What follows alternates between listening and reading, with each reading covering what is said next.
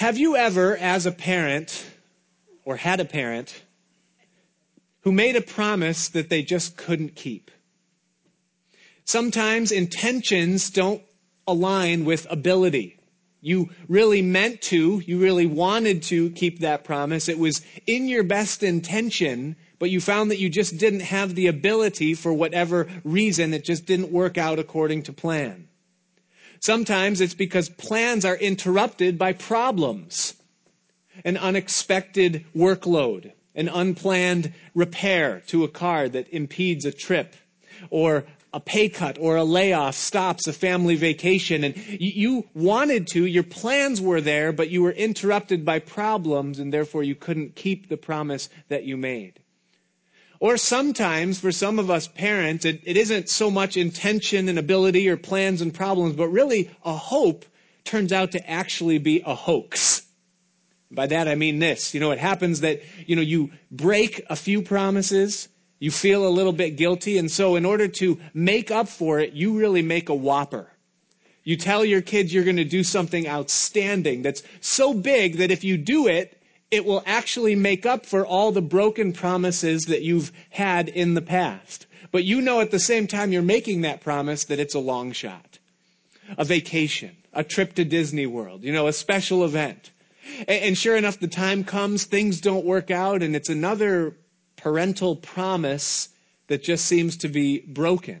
And so that happens to us as parents. Sometimes we make promises, and our inability to predict and control outcomes results in our occasional failure to keep them. But does that ever happen to God? Does He ever make a promise to us that's so big, so involved, so expensive, so hard to predict and control the outcome that for some reason He just has to look at us and say, Sorry, I really meant to, but it just didn't go according to plan. Something interrupted. And so I can't keep that promise that I made. There is a verse that is also a promise in the New Testament book of Romans that encapsulates the entire concept of what the book of Ruth teaches and illustrates for you and I. It's one of the most incredible promises in all of the Bible. It's found in the eighth chapter of Romans, the 28th verse. And it says this For we know that God works all things together for good to those that love God who are called according to his purpose. Now that's an incredible promise. I mean, how is it that God can simultaneously work in every circumstance, in every life, and control every outcome and work it all to the good? I mean, surely he must have meant that we can work some things together for the good. Or we can work the good things in your life together for the good. Or we can work your obedience together for the good. Or repentance we can work together for good. But for God to say that He can work all things together for good, to me, that just sounds like a promise that, that a parent would make in desperation. Or would speak in error. I, I you know, I, I didn't realize the extent of what I was saying. How is it that God could keep a promise like that? Well intentioned, perhaps, but quite impossible. Well, the book of Ruth gives to us a perfect example of just how that promise can play out in the lives of God's people. Now, by way of review, in our last study two weeks ago now, in chapter 1, we met a family fathered by a man named Elimelech. And he and his wife Naomi and their two sons left the town of Bethlehem in the land of Israel, and they made their way across the Jordan River into the enemy's territory, the land of Moab. The economy was doing better over there. There was opportunity for him to feed his family. And so he left the place that God planted him and he went into a place where he thought that he could do better for himself. Well, he gets established over there and no sooner, but he finds himself perishing. He died. And not long after that, the two sons take wives. One's name is Ruth, the main character in our story. The other's name is Orpah. But soon after that, both of those two sons of Elimelech, Mahlon and Chilion, they both die as well. And they leave Naomi, a, a widow, and without children. Both of her sons and her husband are gone, and it's just her and her two daughters in law. And so Naomi takes it upon herself to say, That's it. I'm going back to Bethlehem. I've had enough of this time in Moab, and I need to go home. And so she tells her two daughters, Go back to your parents' house. I'm going back to mine. Ruth decides, No, I'm staying with you. Your people will be my people. Your God will be my God. Where you go, I go. And where you die, that's where I will die. Orpah says, See ya. You know, and she goes back to Moab. But Ruth and Naomi, they head back to Bethlehem. And upon their return, when they come back to Bethlehem at the end of the chapter, they find that there's a revival going on there. God has poured out his spirit. He's poured out his favor again upon the land. They come at the time of barley harvest and they come to great rejoicing. But Naomi is bitter. In fact, she even tells the people there, don't call me Naomi, which means pleasant. She says, call me bitter because God has dealt very bitterly with me. So here's this Naomi now, and she finds herself sitting upon a pile of broken pieces of life. And she's asking herself the question that we all ask ourselves from time to time is why do the righteous suffer? It's not my fault. I was being obedient to my husband just as Sarah was obedient to Abraham when he went to Egypt outside of the will of God. So why is it that now in obedience I'm repaid with bitterness? That's the question Naomi's asking. Why has my whole life just been flushed down the toilet, so to speak, and I'm standing, left standing on a heap of broken pieces with no hope for a future? And certainly she would say, if she could testify to us tonight, at least in that season of her life, certainly Romans 8:28 isn't true for me. Though it may be true for others, though God may come through as often as he can, he certainly can never take the circumstances that I find myself in and turn them around for the good. Let me give you a few facts as we lay our own lives across the lens of that backdrop for a second. Few facts. Fact number one, if you're taking notes, is that God has a plan for every person. Now, I know that sounds cliche. It sounds like I took that off the back of a t shirt or a bumper sticker that I saw perhaps on my way here tonight. But the fact of the matter is that it's true according to the Bible. God has a plan for every person that he calls. But here's the catch He doesn't force you to accept it, it's there for the taking. And if you deny it, it's lost. I often think of the men and women that God uses throughout the pages of Scripture. He puts a calling upon their life. He explains to them a plan that he has for them, and then he gives them the option to take it or leave it. If they leave it, he doesn't call their brother or their cousin or their friend or someone else in their village. That plan goes away. That plan is specific to the person he's calling into that plan. And that's true for every single one of us. God has a place and a plan for you, and it's a plan that only you can fulfill. No one else can do it. And should you deny it, God will not raise someone else up. It is yours for the taking or for the leaving. Fact number two is this, is that the plan that God has is good, and that, and that is a promise that his plan is actually good. You might say, yeah, I recognize he has a plan, but maybe that plan isn't what I would necessarily want to do with my life. It's Jeremiah chapter 29, verse 11. It's a famous verse that all of us have heard quoted and probably read countless times. God says this He says, For I know the thoughts and the plans that I think towards you, saith the Lord, thoughts of peace and not of evil, to give you a future and a hope.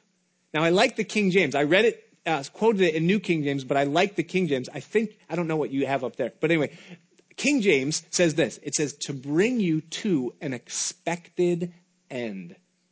And I like that.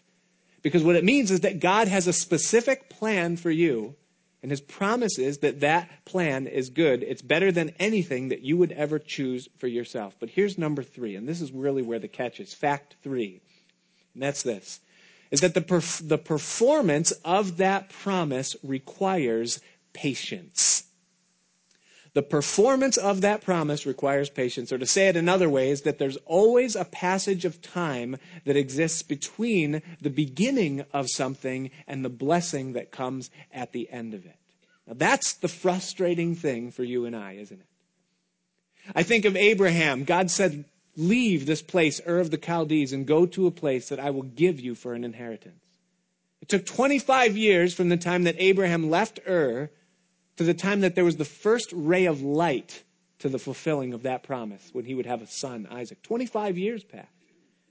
I think of Peter. Jesus looked at him for the first time and he said, You are Simon, shifting sand. You're unstable as water. But you shall be Peter, Petros, stone, stable. I'm going to do a work in you, Peter. I'm going to change you from what you are and I'm going to make you into something strong. But there would be a gap of time that would persist. Many, many years would pass between the promise, the beginning, and the blessing. Paul went from persecutor to preacher, but there was seasons of suffering and silence along the way. And the same thing holds true for you. God has a plan for you. But that plan isn't going to make sense until you get there, and there is time that passes between. Now, many of us find ourselves somewhere in that waiting period. Somewhere in that endless chasm we call the time gap between the promise of a plan and the sense of what that plan is, the fulfillment of that plan. And many have been lost in the frustration of that plan, giving up and checking out and starting off saying, God, I want what you've got for me but then backing away because it's taking too long and it doesn't make sense and I cannot see how. I went out full, said Naomi. I returned again empty. I used to be pleasant, but now I'm bitter because I can't understand the circumstances of my own life. So the question that we all have as we go through these things and feel these frustrations is what do we do with the wait? How do we conduct ourselves? How do we live while we're waiting for God to make sense of the calling and the promise that He has for each one of us?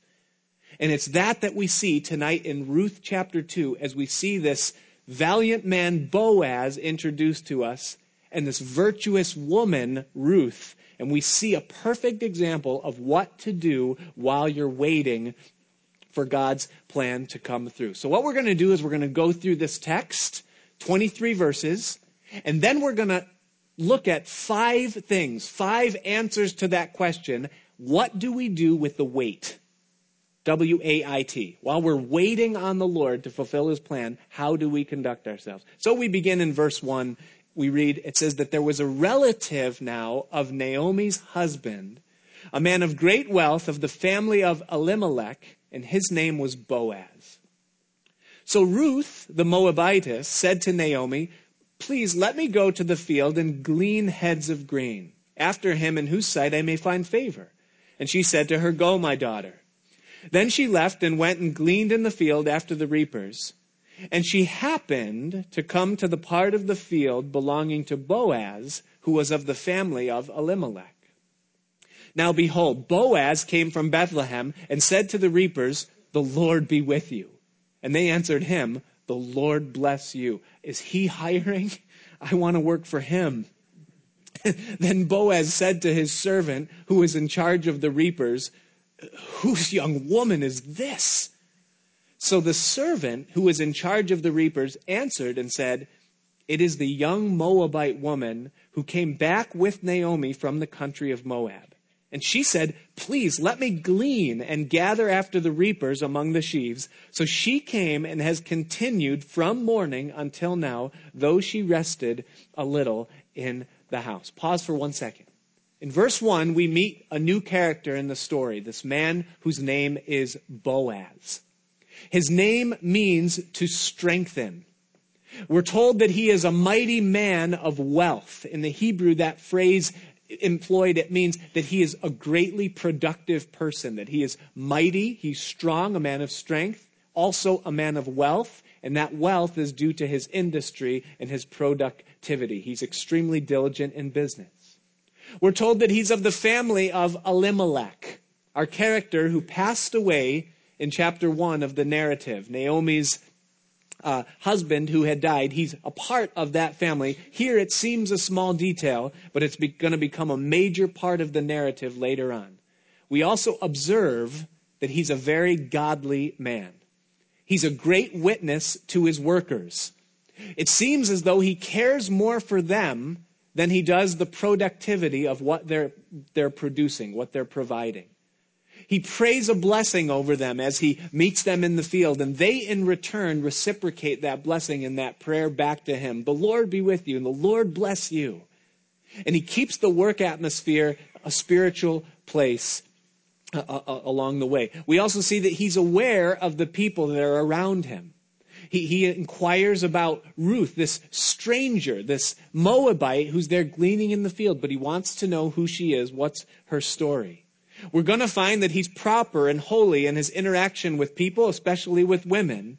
And we see that he's patient. He's waiting on and trusting in God for the affairs of his life. Now, I pointed out to you uh, earlier in our last study, I believe, that Boaz is also an interesting guy for this reason. He is the son of Rahab the harlot from Joshua chapter 2. Remember Rahab, the walls of Jericho? Her house was on the wall. And when the spies came in, they hid in her house and she sent away the pursuers and hid them upon the roof and made a covenant with the spies. And they said, drop the scarlet thread from the window. And when we come in, God's going to spare you as long as you stay in the house. And she was spared and she was assimilated into the camp of Israel. She became a proselyte or a Christian in today's vernacular. She gave her life to the Lord. She married a Jew whose name was Salmon and their son, or one of their sons, was this man whose name was Boaz, which I find incredibly interesting, uh, considering what he's going to do and the interest that he takes in Ruth. And I wonder what his background had to do with that. We also uh, learn of Boaz this, and this is important. You might want to write this down, is that Boaz becomes for us a type of Christ. Now, if that word or that concept is new to you in the Bible, here's what that simply means. Jesus said this. He said that all scripture ultimately points to me. Paul said it like this. He said that all the things that happened in the Old Testament were examples pointing to what would take place in the New. Jesus said to the Pharisees, You search the scriptures, but you miss the fact that they all point directly to me. And so throughout the Old Testament, we see that these characters that actually lived reflect aspects, characteristics, similarities to Jesus. And the purpose of that would be so that when Jesus would come, they would recognize that God had laid the groundwork for him to come. And so Boaz is a type, a picture of Christ. A few things. First of all, I love what it says um, uh, right there in verse uh, 4. It says, Now behold, Boaz came from Bethlehem. That, there's a clue right there. Jesus came from Bethlehem. We see that he's also a man of might and wealth. We see that he's a man of perfect character. And we see that he's able and willing to redeem. Now, hold on to that, but understand it. I just want to throw it out to you that Boaz is a picture, or a representation of Christ. Now, we also see here Ruth again. We met her in the last chapter. She's devoted, she's transformed, God is working within her life. But we see here something else about this woman, Ruth. We see that she's industrious. She's not one to just sit around. She's come back with Naomi. There they are in the land, and they've got nothing. They've got no money, they've got no land, it's been sold, mortgaged away. And here they are in a place of poverty. And she decides that I'm not just going to sit here on my hands, but I've got to go do something. So she asks permission of Naomi Can I go out and glean? Now, gleaning was Israeli welfare. In Leviticus chapter 19, and I'll read you just two verses, 9 and 10 from Leviticus 19, the law stated that when you reap the harvest of your land, you shall not wholly reap the corners of your field, nor shall you gather the gleanings of your harvest. That is the, the things that fall out, the little things. And you shall not glean your vineyard, nor shall you gather every grape of your vineyard. You shall leave them for the poor and the stranger, for I am the Lord your God. Again, he reiterates it in Deuteronomy 24, saying that when you harvest your field, you're allowed one pass. You can't go back a second time.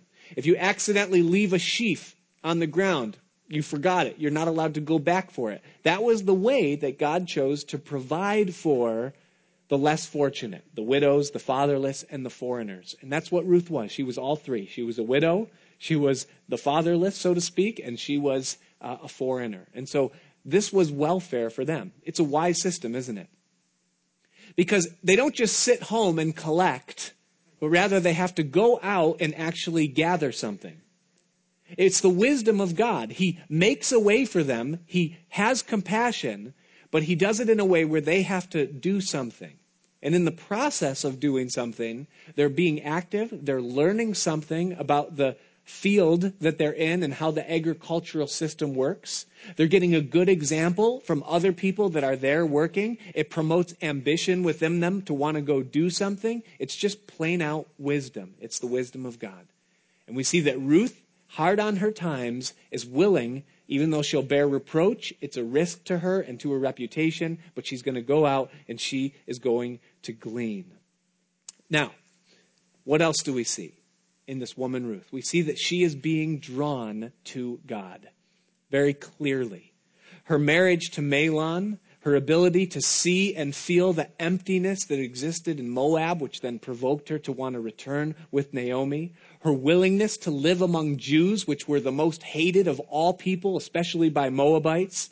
And, uh, and, and, now we see here also in verse 3, it says that she just happened to come into the field of Boaz, who's in the family of Elimelech, who will, I'm spoiling the story here. If you don't want the spoiler, close your ears, going to become her husband, her redeemer, so to speak. Oh, I did. I'm sorry. I ruined it for you, you know. But here's what you need to know is that just as Boaz is a type of Christ, a picture, an illustration that points us to Jesus, so Ruth is also a picture. She's a type of the believer, the bride, that's you and I, the bride of Christ. Ephesians chapter 5, Paul said that it's a great mystery, but when I speak of a man and his wife, I'm speaking of Christ and the church. That we are, illustratively speaking, the bride of the Lamb, the Lord, Jesus. And so Ruth is a type, a picture of the bride. She's noticed by Boaz even before she's aware that he notices her and that he has an interest in her. And so we see this uh, scene being set in the first seven verses. Now we see the first interaction between them in verse 8. It says, Then Boaz said to Ruth, You will listen, my daughter, will you not? Do not go to glean in another field, nor go from here, but stay close by my young women. Let your eyes be on the field which they reap, and go after them. Have I not commanded the young men not to touch you? And when you are thirsty, go to the vessels and drink from what the young men have drawn. So she fell on her face, bowed down to the ground. That, that must have hurt, by the way. Uh, and said to him, just Bible language. It's funny sometimes, though, isn't it? He says, Why have I found favor in your eyes that you should take notice of me, since I am a foreigner. We see here, first of all, that Boaz comes to Ruth and he gives to her, first of all, a place. He welcomes her within his field and he tells her, Don't go out to any other field, but let your eyes be upon the field which they reap and go after it. I'm giving you a place, Ruth. Second of all, he gives her a promise. He says that there's a harvest for you. As long as you're close by me, there will always be enough for you to have. There's a harvest in your future. Number three, he gives her protection. He says, I've commanded the young men not to touch you. And then finally, provision. He says, When you thirst, there's water here that's been gathered for you. By the way, this is the best water in the land of Israel. Remember when King David was running from Saul and was coming towards the end of his time fleeing? And he uttered these words. He said, Oh, what I wouldn't give for a, a, a, just a glass of the water from the well that's in Bethlehem. And a couple of his servants risked their lives to go and get it for him because, you know, they loved David so much. This water was good water. And so Boaz provides these things for Ruth right away. And notice Ruth's response. She's amazed. She says, Why would you do this for me, seeing that I am a foreigner? Now, she was a foreigner, but that's putting it softly. She was a Moabite. Do you know who the Moabites were? Remember when Lot came out of Sodom God spared him. The angel came in just before Sodom was destroyed, and Lot ended up fleeing into a mountain and, and hiding in a cave with his two daughters. And his two daughters, having been corrupted by the lifestyle in Sodom, they hatched a plan. They said, Hey, let's get our dad drunk and we'll sleep with him. Me one night, you the next. And that way we don't go childless. That's what they did. And the two daughters of Lot conceived, and their children became the descendant, or their descendants became the Moabites. And so they had a shady background. Now, they also became the enemies of the Israelites. There's a history there, all the way through their wilderness wanderings, throughout the time of, of, of, Joshua's ministry, the Moabites, even into the judges that we just finished studying. The, the Moabites were a persistent problem for the children of Israel, and they were cursed by God, and furthermore, they were disallowed to be assimilated into the congregation of the Lord. There were some foreigners that would be allowed after a certain time to come in, but not the Moabites. God said through Moses, he said not to the 10th generation, and that was a, a, symbol of indefinite, that the Moabites were not allowed in. And so Ruth, knowing these things, having been warned by Naomi, most definitely, sees the kindness of Boaz and she uh, is amazed by it. And she says, Why would you take such notice of me, seeing that I'm a foreigner? And so in verse 11, Boaz answers the question. He says, And Boaz answered, and he said to her, It has been fully reported to me all that you have done for your mother in law since the death of your husband, and how you've left your father and your mother and the land of your birth, and have come to a people whom you did not know before. The Lord repay your work, and a full reward be given to you by the Lord God of Israel, under whose wings you have come for refuge. I want you to notice what it is that Boaz sees in Ruth. She says, Why have you taken this notice of me? His response is threefold. Number one is her apparent others centeredness. It's reported to me the kindness that you've shown to Naomi, my distant relative. He points out, second of all, the way that she handled hardship after the death of your husband, he says. And then finally, number three, her desire for the God of Israel. He says, And because you've come here and to seek refuge under the arm of the living and the true God, the God of Israel. Those were the things that attracted Boaz to Ruth. Interesting that it's not her attractiveness. It isn't what he sees in her outwardly. It isn't the adorning of the hair, the braiding of the hair, the apparel that she wears but he's attracted to the inner beauty of the person of the heart. That's what he sees. This is a great lesson for married or, or, or, people seeking a spouse to understand that the things that matter most in a person's life are not the things that are on the outside, but the things that are on the inside. What's in the heart? Are they self centered or are they other centered? How do they deal with hardship when it comes? And how is their relationship with God? in Boaz's mind, he sees these things in Ruth and he says, Man, this is the ingredients of a marriage that will be made to last. It's interesting. He prayed a prayer for her in verse 12. He said, The Lord repay your work and a full reward be given to you by the Lord God of Israel. God is going to use Boaz to answer his own prayer. And I find that, that God does that often, that he'll often use us to answer the prayers that we pray. You know, we'll pray and we'll say, you know, Lord, there's a great need that your church has. Nobody's reaching this area of people. And we begin to pray, God, raise someone up. Do you know who God often raises up? You. God, raise someone up to reach my child, to take them by the hand, to disciple them. Guess who God wants to raise up? You. He likes to use the person who prays. Why did he put it on your heart in the first place?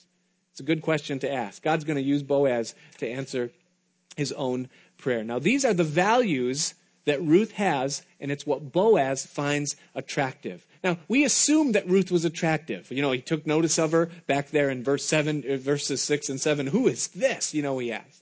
But maybe not. You know, she's probably between 30 and 40 years old at this point. Most scholars think closer to 40. She might be past the flower of her age, so to speak, but that's not necessarily what Boaz is looking for. Then we see the kindness of Boaz in verse 14. It says, Now Boaz said to her at mealtime, Come here and eat of the bread, and dip your piece of bread in the vinegar. So she sat beside the reapers, and he passed parched grain to her, and she ate and was satisfied and kept some back. This is the Ruth diet. She ate until she was satisfied, and then she left the rest. Pretty practical, you know. And when she rose up again, verse 15, to glean, Boaz commanded his young men, saying, Let her glean even among the sheaves, and do not reproach her. If she wants to get in there and just take even from among the harvested wheat, or barley it would be, don't reproach her at all. And also, verse 16, let grain from the bundles fall purposely for her, and leave it that she may glean and do not rebuke her. I, again, I love the King James in verse 16. It says, and leave for her handfuls of purpose. It, it means the same thing, but the language implies much more. He says, leave for her handfuls of purpose. That's exactly what our Boaz does for us. He draws us, he notices us, he calls us close to himself, and then he shows us kindness. And then he leaves for us more in the field, handfuls of purpose. And so, verse 17, it says, She gleaned in the field until evening, and she beat out what she had gleaned. She threshed it loosely, and she found that it was about an ephah of barley. So about 35 pounds in a day. That's quite a, that's quite a good take for a day of gleaning.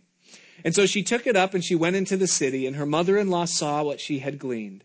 So she brought out and gave to her what she had kept back after she had been satisfied. So she gives her mom the other half a sandwich that she had had at mealtime. And her mother in law said to her, Where have you gleaned today, and where did you work? Blessed be the one who took notice of you. So she told her mother in law with whom she had worked, and said, The man's name with whom I worked today is Boaz. Then Naomi said to her daughter in law, Blessed be he of the Lord, who has not forsaken his kindness to the living and the dead. And Naomi said to her, This man is a relation of ours, one of our close relatives. He's related to us, and not only is he related to us, but she uses the word Goel, one of our close relatives, meaning a potential redeemer. Now remember, I shared with you last time the law of redemption that if a person fell on hard times and had to sell their land so that there wouldn't be land trusts amongst wealthy people, you always had the opportunity to redeem or buy back what you had to sell when you were in poverty. It had to be a member of the family. And here Naomi realizes, you ever feel that way? Do you know what that is? Do you know what that is? That is hope. It's hope. For the first time in a long time, Naomi sees a glimmer of light. Wait, could it be? Could it be? Could there be something? Could God? Oh, blessed be he of the Lord. And so Ruth, verse 21, the Moabitess said, He also said to me, You shall stay close by my young men until they have finished all my harvest. And Naomi said to Ruth, her daughter in law, It is good, my daughter, that you go not with his young women, and that people do not meet you in any other field. So she stayed close by the young women of Boaz to glean until the end of barley harvest and wheat harvest, which was several months later. And she dwelt then with her mother in law. Okay, so we see the scene and we see things beginning to take shape here. Now we're familiar with what's going on, but the question that I pose to you is what do we do with the wait? How do we conduct ourselves or live our lives during that season or stretch when we don't know how things are going to work out for us while we're waiting on the Lord? Now these things that we see in this text, these principles that the Holy Spirit lays before us, are true for every one of us, no matter what it is that God has for you, or no matter where you are in your season of waiting. You may be waiting on His plan for your life, just in general. What, what do you have for me, God? You may be waiting on Him for your career or for the direction that you're to take in that regard. You may be waiting on the Lord for a spouse, for marriage, like the characters in our story. Both Naomi, or I'm sorry, Ruth and Boaz find themselves in that situation. Or you might find yourself like Naomi, sitting upon a pile of broken pieces of life, and you're just wondering, where do I go from here? Now, these things apply to every one of those. So, what do we see? What would God say to us to you tonight how to conduct yourself in that situation. Number one, and for your notes, is this be industrious. Don't sit around. Ruth was not one that was going to sit around and wait for life to come to her. She was going to do everything she could to go out and make something happen, even for herself. She wasn't going to use Naomi's Wi Fi and sit around on Facebook and tweet, you know, and post things on Pinterest and wait for something to come up and network through LinkedIn and all that kind of stuff. She wasn't going to do that, but she was going to go out and do whatever she could, willing to work hard, low paying work for the sake of just simply staying busy. Now, I meet, and I know you do too, a lot of people that are emotionally not doing good emotionally unstable. They have problems. They would classify themselves as, uh, you know, schizophrenic or bipolar. Some of them would say that they're OCD, you know, and, and, and people have all these different things that, that they carry around with them and that they're constantly seeking to get through and get over. I find that there's a common denominator almost every time with all of those emotional problems, and that's this too much free time. Oftentimes, that's the case, is that there's just way too much time to sit and think and analyze and process how I'm feeling and how I'm doing and what's going on. And all of that just builds up and it, and it just becomes a tidal wave of emotional instability within someone's life. But I have found that when those same people just get busy, life begins to happen for them. They get a job. They get married. They have a couple of kids. They find themselves in a few stressful situations. Suddenly, string by string, all of those emotional bands are broken. And they kind of just forget about the situation and the things that were going on previously. I find that it's true. And it's a concept that we see with Ruth. She doesn't know what's going to happen now. But she's not going to sit around and just wait for it to come to her. She goes out and she does something about it. In Genesis chapter 3, the curse of man is highlighted for us there. Adam and Eve, they ate the fruit. You know the story. But God says this puzzling thing in chapter 3, verse 17. When he looked at Adam and he explained how the curse would work for him, he said this. He said, Cursed is the ground for your sake. Now, you read that and, and you know, you just say, okay, yeah, I understand. Cursed is the ground. But did you hear what God said? He said, Cursed is the ground for your sake. In other words, he, he's saying, not cursed is the ground for your sin, it's cursed is the ground for your sake. That is, Adam, because of what has happened to you, because of the condition that you're now in, sin entering into you, and the death that comes through that sin, you're going to need to be busy. You're not going to be able to just hang around in the garden and dress and keep it anymore. You're going to have to sweat. There's going to have to be thorns. There's going to have to be stress. There's going to have to be problems. And you're going to find, Adam, that that's for your sake. You're going to find, in a sense, a sense of salvation, not, you know, salvation from sin, but salvation from the corruption of sin presently as you just give yourself to labor. It's for your sake. And I find that that's true. We're supposed to be busy. Idle hands and idle minds are still the devil's workshop. So, industry. Also, to be industrious is a good breeding ground for the second thing that we see in Ruth's situation, and that is this. Number two is cultivate and maintain godly character. When you're in the season of waiting on the Lord, don't say, well, there's no reason for me to be godly. There's no reason for me to practice holy principles. I can just do nothing, or I can flesh out, or I can just sin because God's not really doing anything in my life right now. Bad move. Don't do that. We see the opposite taking place with, with Naomi, with Ruth, and also with Boaz. Notice the humility that we see in Ruth.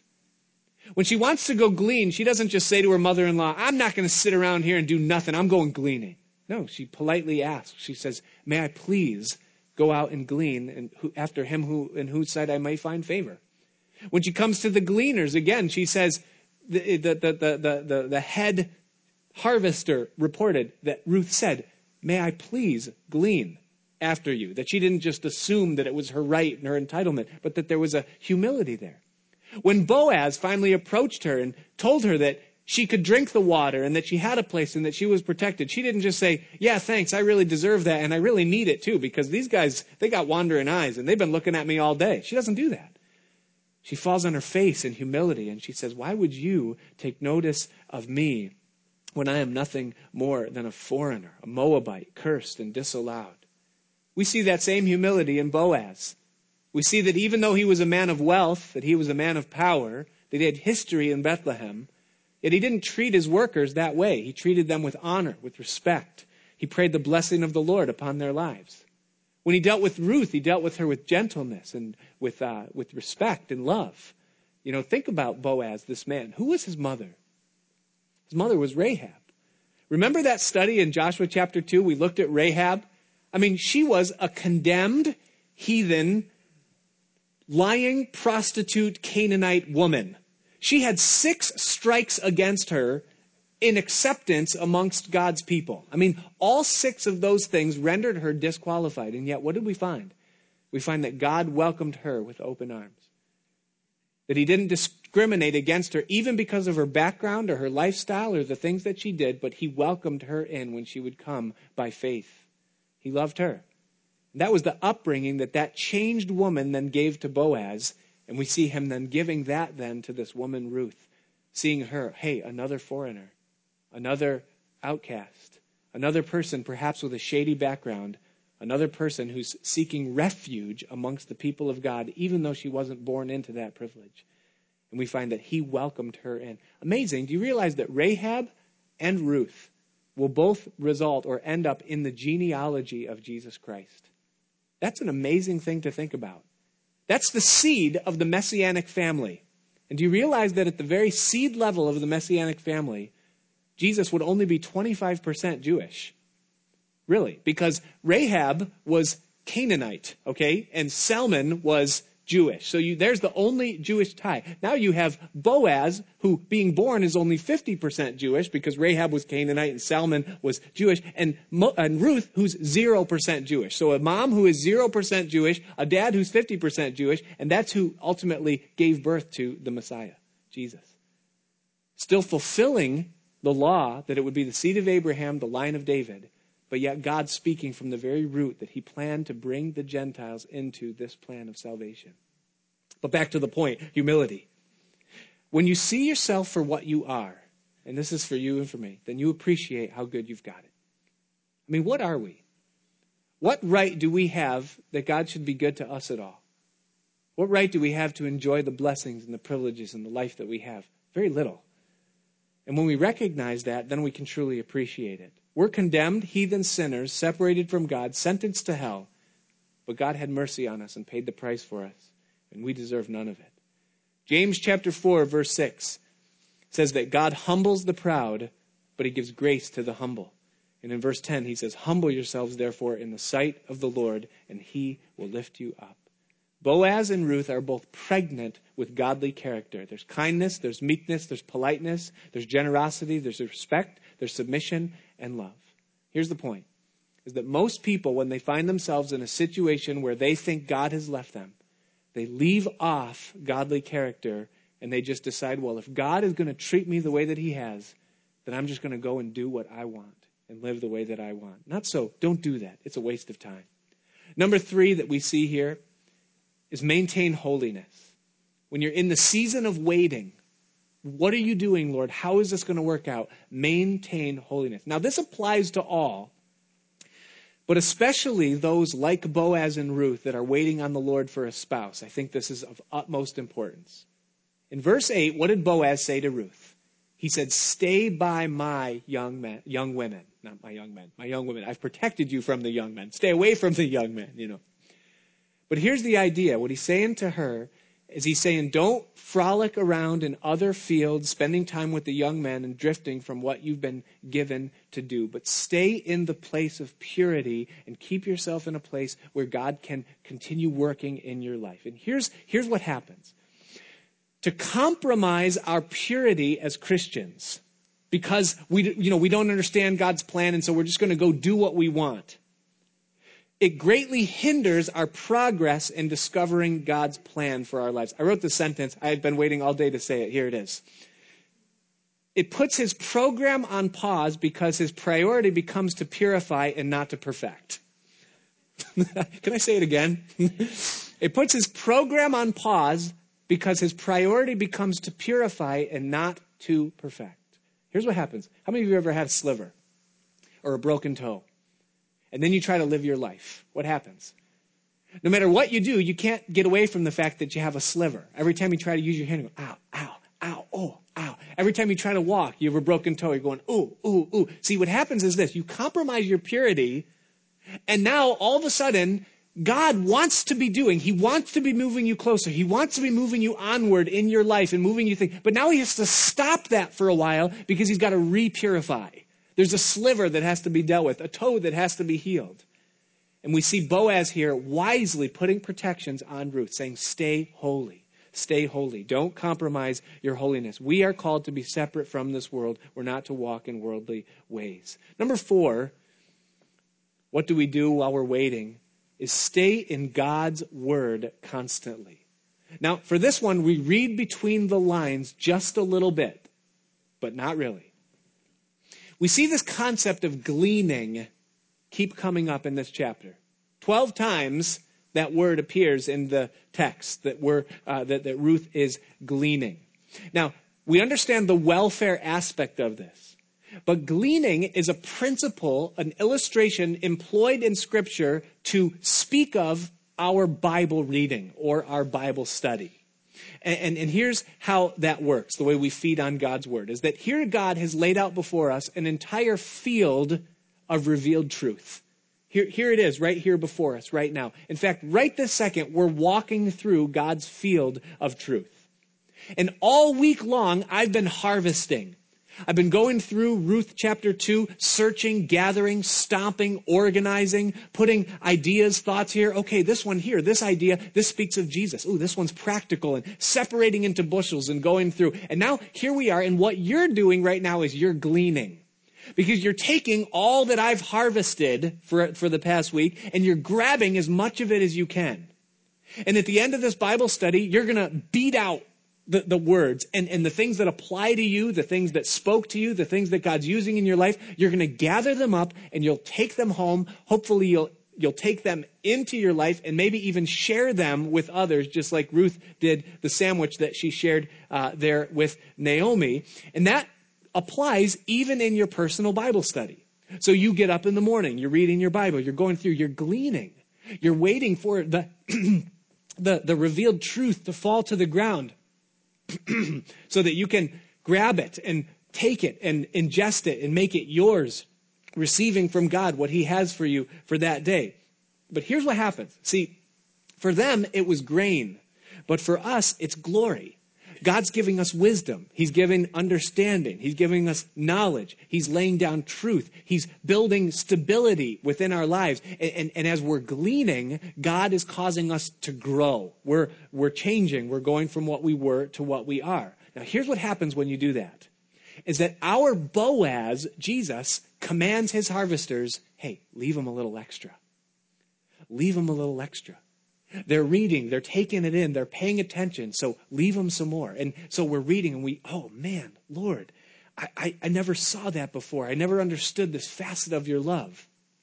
Lord, I never saw this picture before. I read this verse a thousand times, but never saw how it revealed you in that way or applied to my life so accurately. Thank you, Lord. And you're gleaning, and God is teaching you to harvest the truth of His Word. And so what happens? Ruth gleans, she gathers little by little throughout the whole day. She walks home with 35 pounds. Little by little, one head at a time, it adds up. Same thing true with us. We read a little here, a little there. We go through the Word of God, the Word of God goes through us. We find ourselves growing. We find that God's wisdom, God's ways, God's principles, and here's what happens is that as God is preparing our place and preparing us for that place, we see that His Word is building us up and readying us for what we uh, will be and what we are to do. And so, God's Word, steadily ingested by us, is an essential part to us finding ourselves where we're supposed to ultimately be. Jesus said in John chapter 8, verses 31 and 32, He said, If you continue in my Word, then you're my disciples indeed. And you will know the truth, and the truth will make you free. And as you continue in the Word of God, gleaning day by day, adding more and more to what God is making you, it prepares you for what He has. Finally, number five, what to do with the wait is be patient.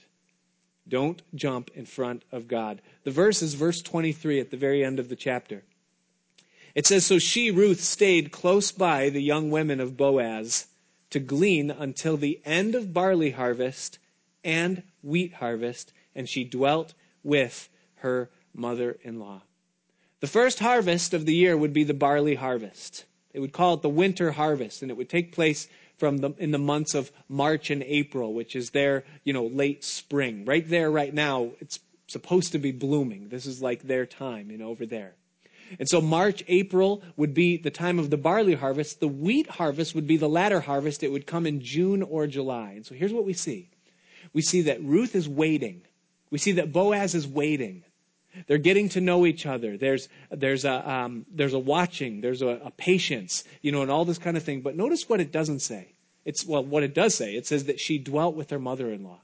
She didn't say, well, I can see that God's putting this thing together, and me and Boaz are ultimately going to end up getting married, so I'll just sleep here. She doesn't do that. Every night she goes home, waiting and watching, seeing what God is going to ultimately do. Listen, you're waiting on the Lord, don't jump in front of him even if you can start to see maybe what he's going to do, don't say, okay, God, well, I got it from here. Just wait, be patient, and he'll ultimately bring it to pass. The best place to be in our walk with the Lord is not in front of him and not behind him, but to be right in step, right where he's got us uh, in his way. And so we see them handling this situation so well, what to do while they're waiting. But you ask the question, you say, okay, I, I hear what you're saying. That's the way that we're supposed to live, but it doesn't answer my biggest question. My biggest question is this why?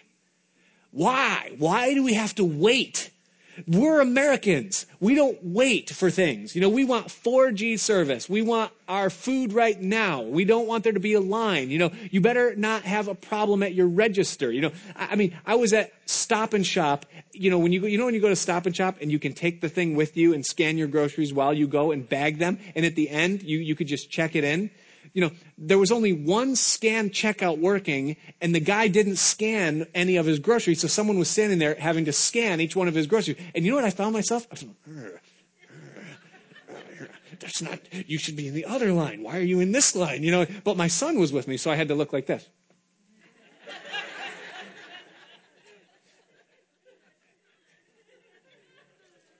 How you doing, Rag? Doing good. You know, inside I'm going, ah, why? Because we want things now. I want it now, you know. So why? Why does God make us wait? Well, what is God doing while we're waiting? Why the wait? It, because yeah, we have a character. There's something that we're to do, but why does he make us do it? Here's why. Because God's doing a couple things. First of all, he's working providentially. He's setting things up behind the scenes. Things that we can't see, that we can't understand, that we don't know about, that would never make sense to us in a thousand years. He's putting it all together. Think about it. Think about the timing of Ruth and Naomi's return to Bethlehem. It says it happened. Oh, it happened right at the beginning of the barley harvest. Right when everyone was going out into the field. Oh, a few verses later, it says it happened that Ruth stumbled onto the part of the field that belonged to Boaz that of all the places she could have gone, of all the farms and farmers in an agrarian society, she just happened to come into the field of Boaz. God's working. He's behind that somewhere. How about the fact of who Boaz was? The fact that he was the son of Rahab the harlot. God is working in all of these things. And notice this, or take note of this for yourself, is that this is the primary way that God works within our lives. It's through this thing we call providence.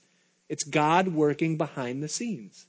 He's setting things up. He's working things out. He's making it so that when the time comes that purpose is to join with our lives, we're ready for it. That he set it all up. And so that we have to give him space to do that. He's also working preparationally. He's using our experiences and, and allowing us to apply the things that we're learning along the way so that we grow and that we're ready for what it is that God has for our lives. I've said this before, it's one of my favorite concepts that God lays out for us in Scripture, and that's this. is that the pain we experience while God is preparing us for what is to come, it hurts. But it doesn't hurt as bad as getting to the place that God has for you and not being adequately prepared for it. That hurts much worse. And God's not going to let that happen. And so it takes time for the things that we need to be cultivated within our soul so that we're ready. So he's working in us preparationally. And then finally, number three, he's working, he's wooing us intimately. Notice that Ruth doesn't learn everything about Boaz all at once. Little by little, he reveals to her things concerning himself. First, it's just, you know, hey, he owns this field. Then she finds out later, wow, this guy's pretty well to do. He's got a lot of servants and people really respect him. Then she finds out, hey, this guy's interested in my well being and he has a desire for me for all the right reasons. Later on, she's going to learn, hey, this guy is able to save me, to redeem me, and he's actually willing to do it. And little by little, she's discovering more about who this guy is. It's the same way the Lord deals with us. While we're in the season of waiting, preparation, as God is providentially moving things around, He's also revealing Himself to us. He's teaching us who He is. He's causing us to fall more and more in love with Him as we discover that He is even bigger and better than we ever thought He could be. I got good news for you. Do you know that that discovery process is never going to end? Ephesians chapter 2, verse 7 says it like this Paul wrote, and he said, that in the ages to come, he might show the exceeding riches of his grace in his kindness toward us in Christ Jesus. That in the ages that are yet to come, we're still going to be discovering facets of his glory, his kindness, his person, and his love. But it begins now. He takes us by the hand, he leads us closer and closer to himself. What's the point of all this? The point is this is that he's working while we're waiting. His promise is perfect, but we have a part to play. If Naomi had never gone to Moab, there never would have been a Ruth. If there wasn't a Ruth in Israel, then Boaz and Ruth never would have been married. If Boaz and Ruth hadn't been married, there never would have been an Obed or a Jesse or a David or a Jesus that came through the line of those according to the perfect plan of God. What's the point? The point is this that he is able to work all things together for good for those who love God and are called according to, our, to his purpose. It's not a promise that's too hard for him. He's able to do it. I brought this with me. My daughter Hosanna has been doing these lately. This is not one that she did, um, but this is a cross stitch. Can everybody see that okay? Can you tell what it is? That's because it's really messy. You see that? I mean, it is all over the place. There are lines going every different direction. There's absolutely no order to it at all, except for the border, which kind of says that there should be some order, but there really isn't. You know why you don't see the order? Because you're looking at the wrong side. If you look at the other side of it, oh, okay, hearts, words, there's flowers, there's decorations. You see, it all makes sense. It's the same thing that God's doing in our lives. Do you understand? Our lives are a cross stitch. Get it? He's doing things. He's knitting things together. And all we see is this side. And we go, God, it doesn't make sense. Why are you putting that string there? It doesn't go there. You're screwing up the whole picture. Everything's supposed to be nice. It's working out so good for everyone else. Why is it so hard for me? And God says, from my side, everything's perfect. I'm working it out. I'm working in your life. You worry about your character. I'll worry about your reputation and your destination, where you're going to end up. So God gives us this picture, this story, this promise. He says all things are working together for good. Our side, it seems like a mess. It makes no sense. But his side, it's perfectly put together. He's working in your life. Wait on him. Trust him. Believe him. His promise holds true. Let's pray together, shall we? Father, we thank you for your word tonight. We thank you, Lord, that you are faithful even to the end, that you will never leave us or forsake us that you're with us always, even to the end of the age. You promise to keep us, Lord. And you promise that along the way, you're working all things together for our good. And Lord, tonight, represented in this room, there is a collective set of problematic circumstances that would burden all of us. And Lord, that you're able to take every one of those things and weave them into a tapestry of glory for each one of us is too much for us to comprehend. And so we thank you tonight, Lord, for who you are, for what you do, for the promise that you give. We ask that you'd fill us with hope. We ask that you'd restore our joy. We pray that you would change us, Lord, where perhaps we've checked out or we've given up. We ask that you lead us again. Like Naomi had that glimmer of hope when she heard the name Boaz. Pray that when we hear the name Jesus, our hearts would lift the same way. That though everything be stacked against us, you say, God is for us. And so we just ask you tonight, Lord, fill us afresh with your spirit. Send us forth with this truth. We thank you for this time. In Jesus' name we pray. Amen. Amen. Let's all stand together.